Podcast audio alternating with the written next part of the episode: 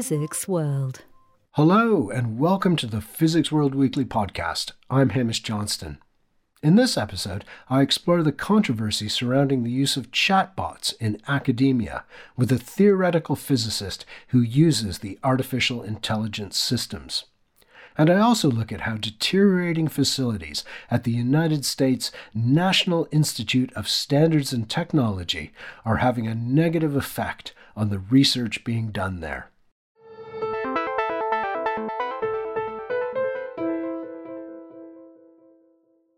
Large language models, also called chatbots, have been in the headlines recently as concerns grow about their use or misuse in academia. To chat about the role that chatbots could play in the physics community, I'm joined down the line from the University of York by the theoretical physicist Matt Hodgson. Hi, Matt. Welcome to the podcast. Hi, thank you for having me. So, Matt, I have to admit, I really don't know much about uh, large language model models, um, or what most people call chatbots. So, c- could you give us a, a, sort of a simple description of, of what they are and, and what they can do? Sure. Um, so, a large language model is a type of artificial intelligence. Um, the goal of the model is to generate human like text uh, in response uh, to prompts from a user. So this could be uh, answering questions, uh, writing emails, even writing poems and stories. Um, so as a result, it has to be trained on a large amount of text data. In other words, given uh, various examples of uh, written text written by a human, um, and it tries to learn that behavior. So chatbots have actually been around for quite a while. Uh, they're usually used in uh, customer service. You might have uh, had a problem with your bank account or something, and you've gone online, and the usual thing that they try and get you to do is to talk to the chatbot. Because, in principle, if it's a frequently asked question, the chatbot knows how to answer that. There's a definite, clear answer. So, it's obviously a cost effective way of doing it rather than you speaking to a person. However, more often than not, you end up having to speak to a person because the chatbot isn't sophisticated enough to answer a question that's never come up before. So it is intelligent in that sense, but obviously its intelligence is, uh, at least at the moment, somewhat limited. Um, there are obviously other examples. Uh, uh, a one that's been uh, making headlines recently is, is ChatGPT. Um, it's the same sort of idea, but uh, in this case, it's trained on an enormous amount of data uh, accessed via the internet. Um, for the current version of ChatGPT, it's trained on data up to uh, 2021. And as a result, uh, ChatGPT can uh, perform a, a, wider variety of tasks compared to these chatbots you, you encounter with your uh, customer service. And Matt, your your research, um, I suppose your day job is doing research on quantum fundamentals. How, how did you become interested in chatbots, and do you use them in your research, or is this sort of a sideline for you? Yes, so in my research, I have used artificial intelligence, not in the case of chatbots, but for what we call neural networks, um, which are used in training any artificial intelligence. Um, but in this case, we were using them to look at very complex mathematical relationships. So it's a different context, but it's the same idea. In the case of a chatbot, you have um, uh, the patterns between language and speech. Um, whereas I'm used to using them looking at the patterns in mathematics. Um, however, uh, I became aware of the potential of chatbots fairly recently, actually, um, because a colleague of mine who is uh, involved in um, artificial intelligence much more uh, thoroughly than I am um, drew drew my attention to specifically ChatGPT. So I'd never taken them particularly seriously, I must admit, um, but I instantly saw the potential, knowing what they can achieve in terms of looking at advanced mathematical relationships. So I really started just playing around with it and just like uh, any researcher you just play with these things and uh, whether it turns out to be a useful tool or not uh, in this case it did and i realized i could use it for almost everything I do. Um, of course, I'm not saying I obsessively use it now and I use nothing else, uh, but it's a useful uh, companion to have on your desktop. Um, so I could use it for writing emails um, or summarizing a long email if I don't have time to read it. If I'm rushing off to give a lecture, I could summarize. I could ask the chatbot to summarize it uh, in just a couple of bullet points. Um, of course, you know you have to be uh, aware of what it is, and it's a language-based model. It's text-based, um, so you can't expect it to solve advanced mathematical expressions. It isn't designed to do that. But what it is designed to do is, for example, if I write uh, an abstract for a conference and I realize it's actually uh, limited to 500 characters, not 1,000, uh, and I've left it to the last minute, I can give it to chatbot and say, make this uh, into 500 characters, and it will do it. Of course, I always reread it just to make sure it hasn't introduced anything that I don't like. Um, so I've seen the potential of it, and now I'm using it on a daily basis. And Matt, um, I mean, it sounds like it could be a very useful tool um, in education, both for lecturers like yourself uh, and also students. Um, do, do we know how chatbots are being used um, in physics education at the university level? Yes. Um, so, in short, in my opinion, they're not being used to the extent that they should be. So they are being used, but I feel like uh, in academia, to some extent, we've been uh, caught off guard a little bit by the explosion of, of for example, ChatGPT. Um, and to an extent, we're now uh, playing catch up, uh, and we have to protect the academic integrity of our courses. However, they are being used. Um, an example would be to improve academic writing. So, you know, you might have a a lab report that you want feedback on, um, and a student could use it personally to receive uh, real time feedback on their writing. So, for example, they write a, a, an abstract uh, and they put it into ChatGPT uh, GPT and say, "Is that a good abstract?" And it will give them feedback. They have to bear in mind, of course, it might not be marking it or assessing it uh, in the same way that we would. It's trained on data uh, all over the world, so it might uh, market in a more American uh, style, but it will give valid feedback. Um, it depends how good a writer you are, of course. If you're already a very good writer and you put it into chatbot, you might be disappointed. You might think it's a bit pedestrian. Um, but for a student who's learning how to write and learning how to write in an accessible way, it can be a very useful tool in that respect. Um, of course, um, the more you use chatbot and the better you get at writing, the less that you might feel you need to use it. So the ChatGPT might start training you on how to write, um, and you might only use it in very specific cases. For example, you don't have much time or something. Um, I found it particularly useful uh, for writing computer code. So when we say language, it, that can actually have quite a broad um, range of, of, of, meanings. So we normally oh, think that's interesting. It, we normally think about it as written speech, but you could also think about it as, as, as code or even uh, human code, DNA, for example. Now, I haven't used it for that, but I'm aware it can be. So, you know, if there's a code that you need to write, you could ask uh, ChatGPT to look over your code and it could identify uh, mistakes in your code. So it's a little bit like having a private tutor who's there to say, okay, there's a mistake there. And you might even say, well, you know, how do I improve that? Uh, remember, it's designed to mimic a human, so you can have a conversation with it, and you can work together to to develop a, a better code than you maybe otherwise would have achieved. Um, I think what it's not good at, and what I would always um, warn my students not to trust it uh, too much, would be uh, for doing maths. Um, it's a language based model. It can do maths. It has been trained on examples where people have performed mathematical derivations. But that's really not what it's designed to do. And we have other tools like Wolfram Alpha that's been around for a long time. So I think um, large language models and chatbots are, are, seen in academia as an exciting new tool, uh, and they're there to make our lives easier and increase productivity. So, Matt, um, th- there's been a lot of talk in the media uh, and also on social media about um, the the potential for cheating by students using chatbots. Um, it, it, do you think that that's something that's a real threat in, in physics education? And um, what what what could we do to to try to prevent students from using chatbots in that way?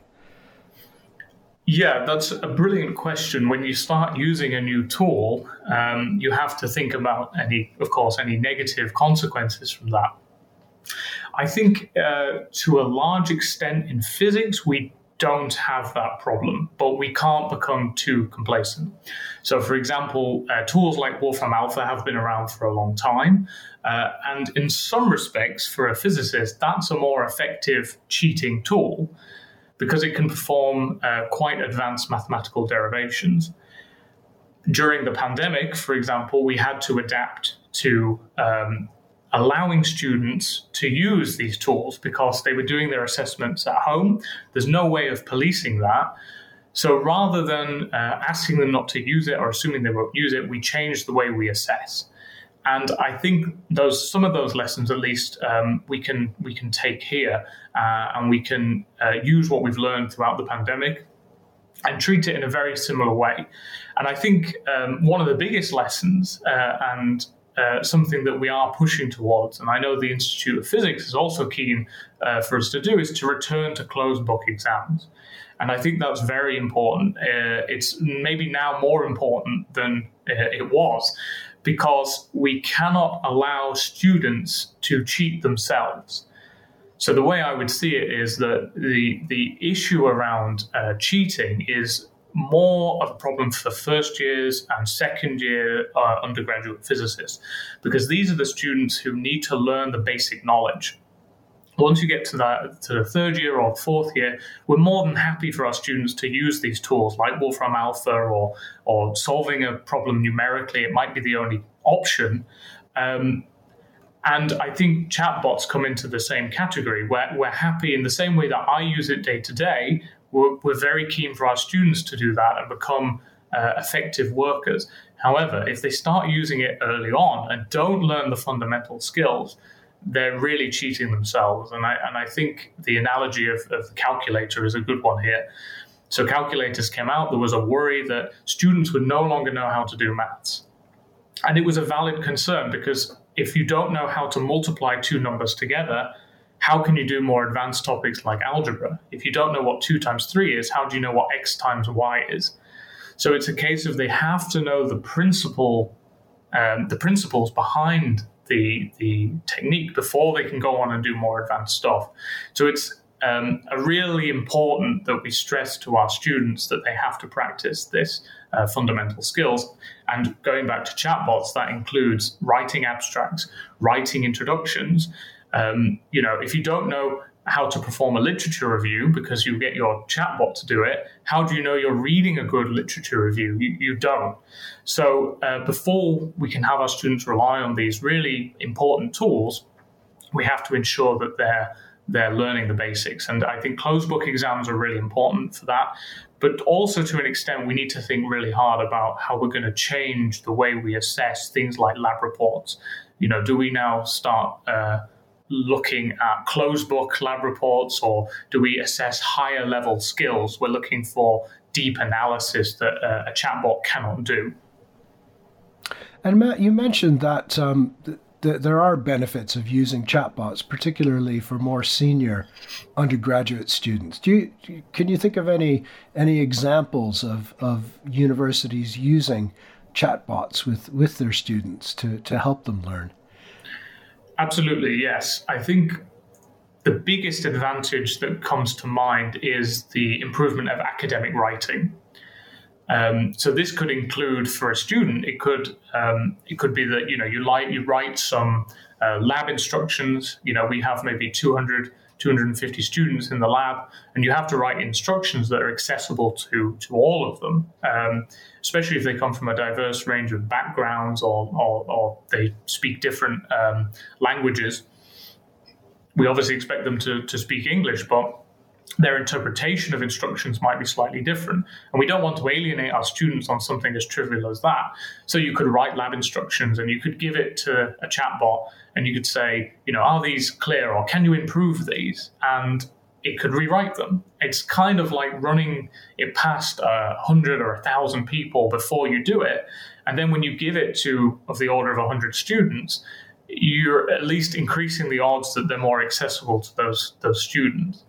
Um, they could also be used uh, in the same way for lecture notes. And as I've already mentioned, um, writing uh, code. Um, the other day, I, I, was giving a lecture on solving Schrodinger's equation. Um, so you, do, you make the derivation, you, you get this result, and it's uh, basically an infinite sum of sine waves. And even the most gifted physicist will look at that, and it doesn't necessarily mean very much. So the natural thing to do is to is to plot it, but in this case, it's a time dependent solution. So I thought, well, I tell you what, I'll give the um, the solution I found. I'll give it to ChatGPT and ask it to write a Python code that generates a GIF, and it did it. I think it had one mistake that I had to correct, and it generated this GIF showing the evolution of the wave function over time. And it's not that I couldn't have done that before, but it's time consuming um, so I could do maybe what would take me half an hour now in five minutes. And that gives me the opportunity to improve the quality of my lectures. I can look at more interesting examples, or if I want to change it so it's a different example next year, I know there isn't that work barrier in the way of I just don't have time to do it. So I think it's really exciting in, in, in that sense that it's it's a way of accelerating the some of maybe the more laborious parts of, of the process. Um, and as I've already mentioned, it could be used um, to get to provide feedback to students beyond what lecturers have capacity to achieve.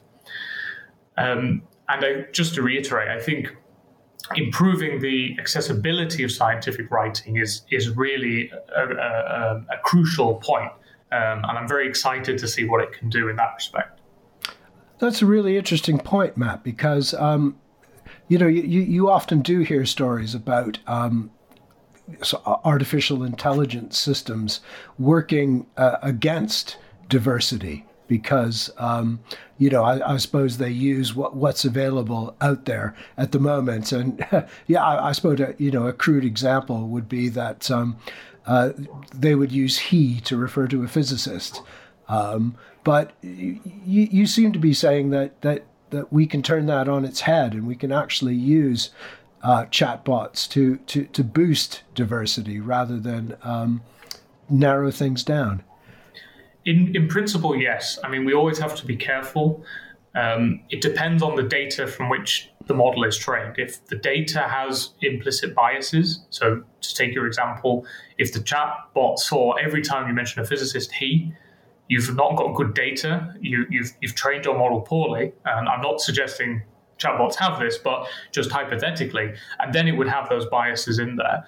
Uh, so we can't become complacent and think, oh, I don't need to think about that anymore. The chatbot does it for me. But certainly, if it's trained well, um, and if we have companies like Google with with Bard that's hopefully going to be released very soon, we have uh, a certain amount of trust there that they will train it on good data.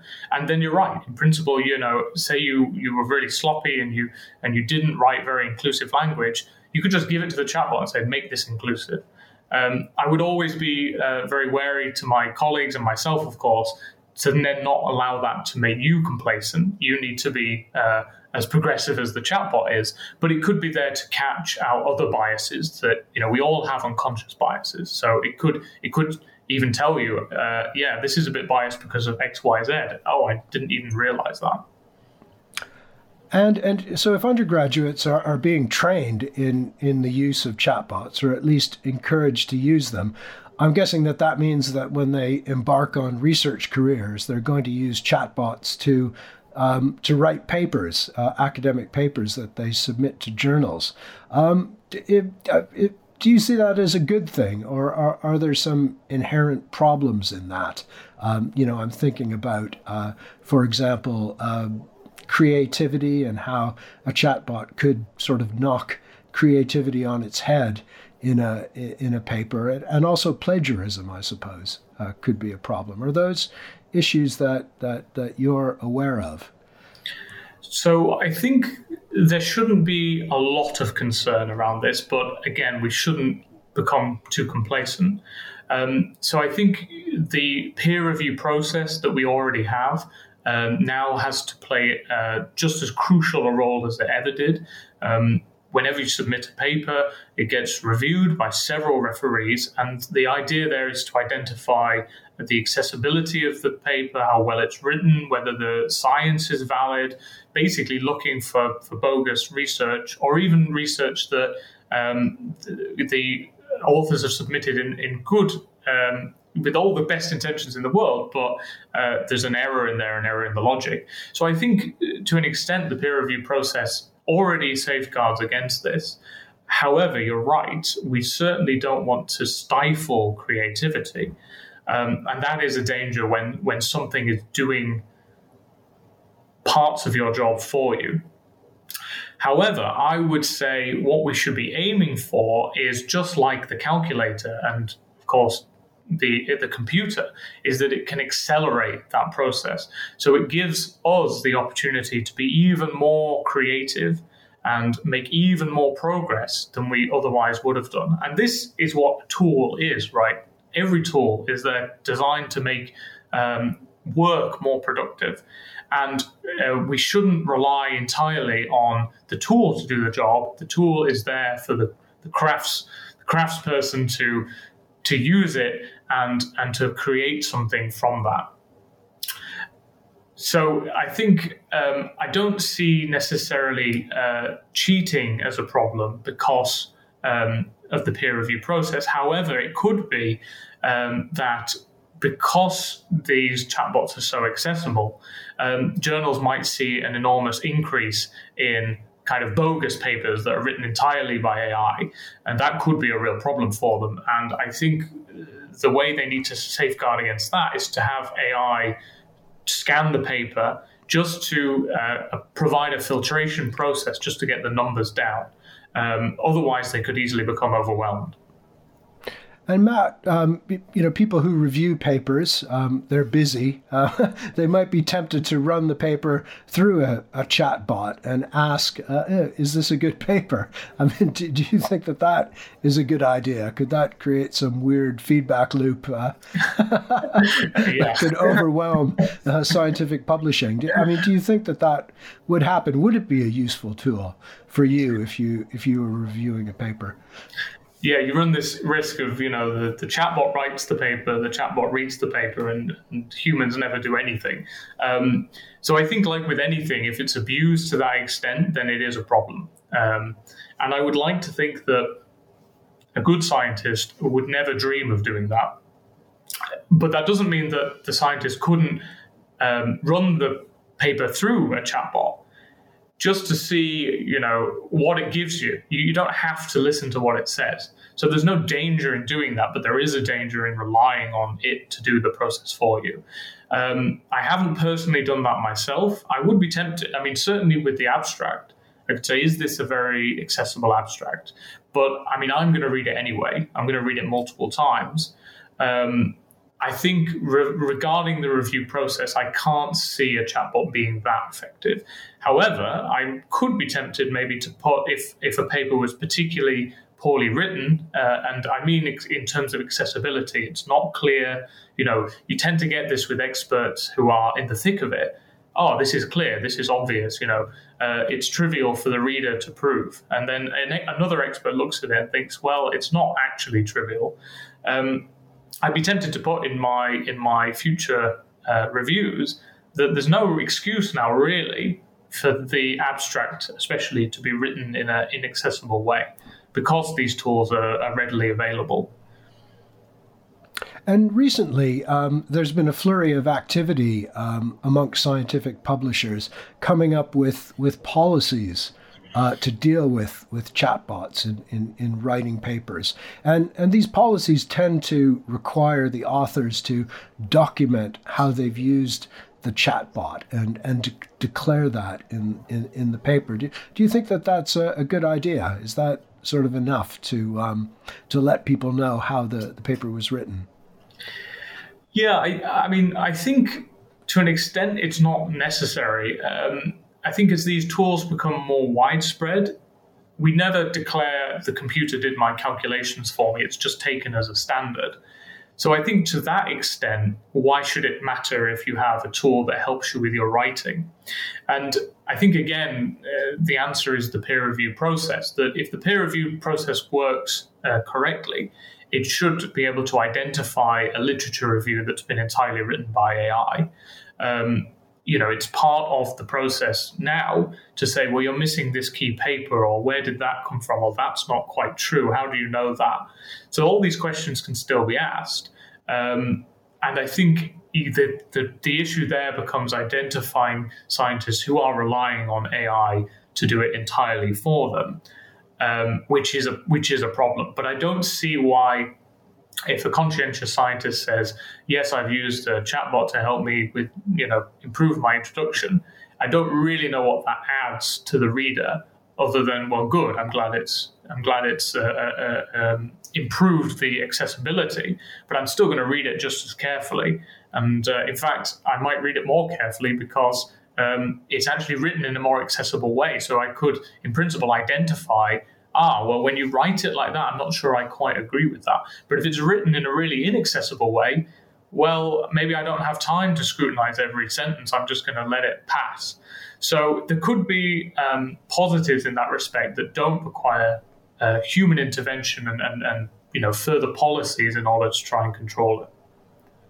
And I mean, one thing that, that I thought of when I, you know, sort of sort of first became aware of, of the issue in academic publishing is that these chatbots could actually be, be a great leveler in terms of um, you know scientists maybe their English is not their first language and they struggle a bit to write good English, and then people whose who, whose English is their first language but also struggle to write yeah. could really benefit from this. Um, so you, you, know it sort of disentangles being a good scientist from being able to write uh, good English, and and that that must be a good thing. Absolutely, yeah. Uh, you know, this this is a common theme really of the the accessibility of the language and and I think um, certainly if it helps our colleagues who who have had to learn a foreign language in order to um, write a paper, you know, I, I think we're very lucky in that we can write in our native language, but uh, that sometimes, as you say, doesn't actually make that big a difference. I've known colleagues who are wonderful at explaining things um, in, in English when it's not their first language. And maybe in that respect, it's to their advantage because they're not overusing uh, convoluted words. they they think very carefully about how they write. Um, so I think that's definitely a positive, and I would and I would hope that improves uh, um, the accessibility for scientists who are maybe in a country where they can't afford to get an education in English. Um, there will certainly be advantages there. But as you say, even for native speakers who are just poor communicators, it's a shame that they could have a brilliant idea. If they can't communicate it, it doesn't really count for anything.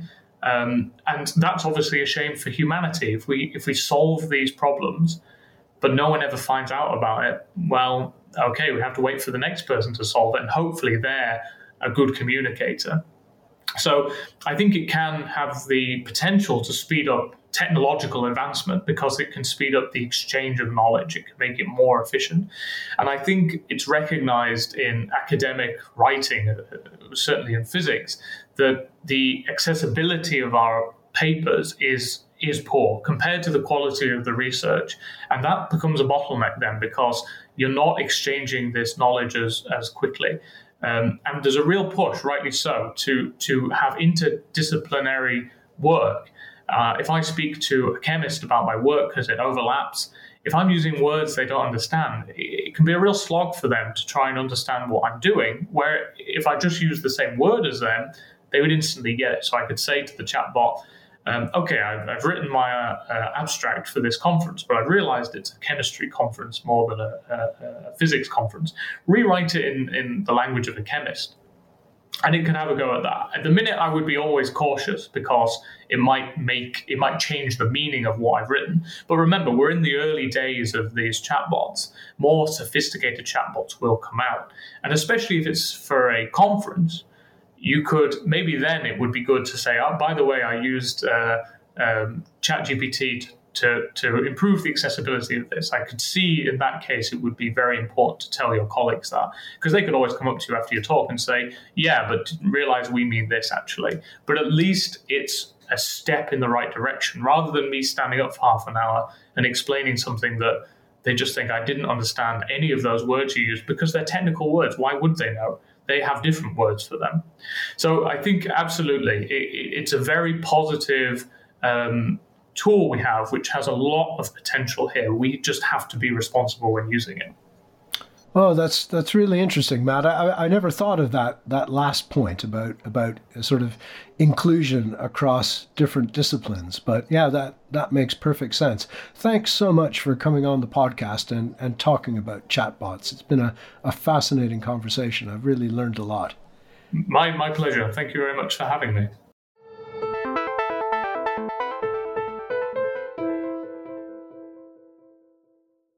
I've visited physicists in many places during my time at Physics World, and Boulder, Colorado must be one of my favorite destinations. Nestled up against the Rocky Mountains, Boulder is home to one of the main labs of the National Institute of Standards and Technology, or NIST. In 2019, I had a fantastic tour of the Boulder campus and enjoyed chatting to some of the many scientists who work there.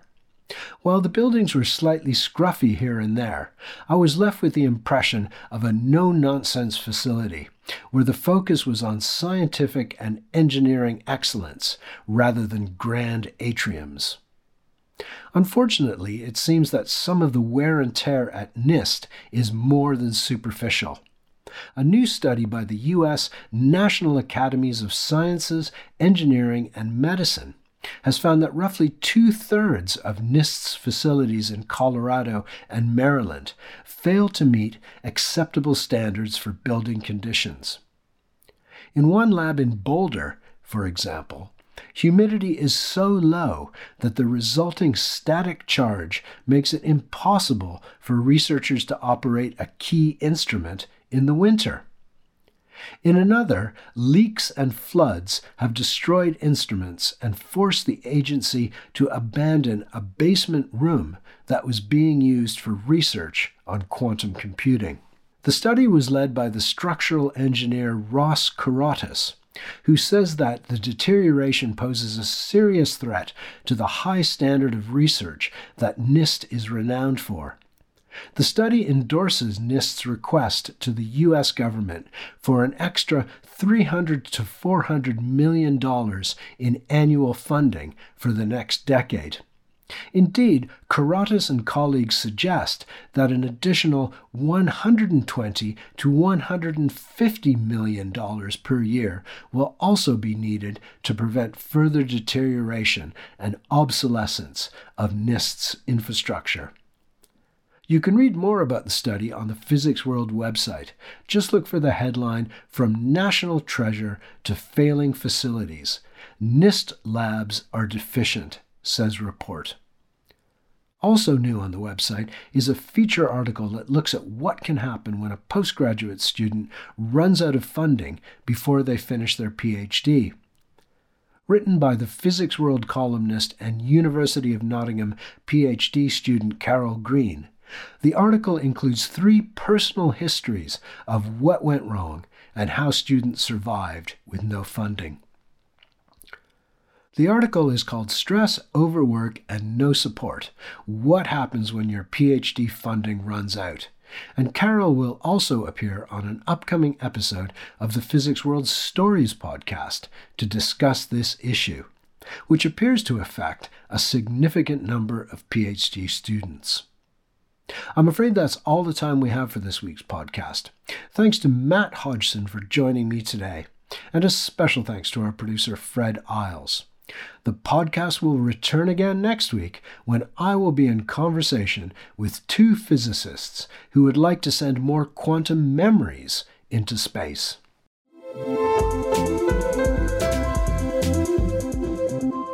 Physics World